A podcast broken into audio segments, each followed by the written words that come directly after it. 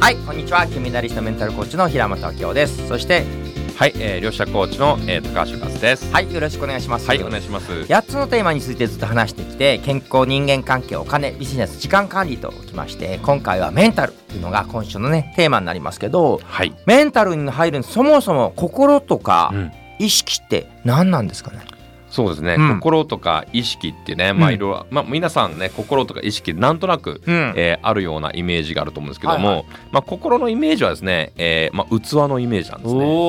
器。はい、まあこの心が広いとか、うん。心が狭いとか言い方しますよね、うん。要はこう器のイメージで、で、えーじゃあ、えーまあ意識。意識っていうのはですね、この自分の目に見えないある意味こう素粒子の一種ではないかと思ってます。なのでそこら中に意識がこう点在できる。自分の意識を、えーまあ、未来に飛ばすこともできれば、うん。過去に飛ばすこともできるし、うん。まあ、空間軸別の空間に意識を飛ばしてる、うん。ハワイとかロサンゼルスはもう宇宙のもう果てまで一滴みたいな感じでうん。遠くまで飛ばすことできますよね、うん。だからもう意識っていろんなところに点在する、はうん、そして、えー感情、い、うん。えー感情というのはですね、うん。まあ、そのこの心の器の中にある、うん。なんか液体のようなイメージ、はい。えーもう愛情を注ぐとか、はいはえーこうここあのかこう汲み取るとかうん。言いますよね、まあ、なので、まあ、そんなイメージがあるんじゃないかなと思います。なるほど、はあよくこの意識っていうのはこの肉体とは別にこの肉体周りを見守ってるみたいい、なはい、こういう話をされる人もいらっしゃるんですけどその辺はどうですか？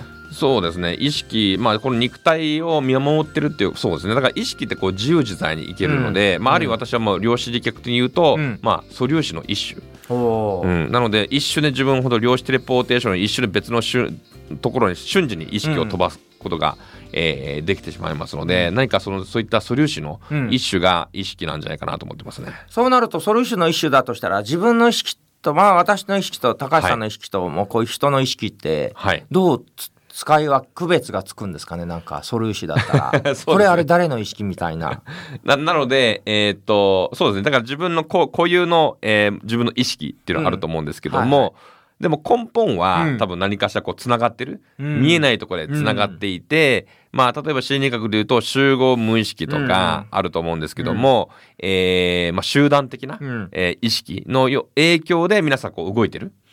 例えば、まあ、今こういった時期だとみんなこうマスクをしようってことで、みんな集団的にはこうマスクをするようにこうしてると同じようにですね、何かそういった見えないところで、えー影響を与え合ってるのはあるんじゃないかなと思いますね。確かにユングが言うように集合的無意識といって、はい。実は自分の奥底を掘り下げていくと、うん。他の人とかもっと言えば人類とか、うん。動植物とかもつながってるっていうのは、はい。よく言われたりしますよね、はい。そしてそれに対して感情というのは？はい。もう感情というのは、えっ、と、まあ、ある意味この、この心の、まあ、うん。状態だと思うんですよね。うん。だから、まあ、量子学と全部周波数、波動です、えー表現できる。まあ、うん。えー私はよく E イコール H ニューっていう公式使ってるんですけど、はい。E はエネルギーで、うん。H はプランク定数、えー、ニューは周波数なんです。うん。周波数って何かっていうと、1秒間あたり何回振動するかうん。っていうことなんですね。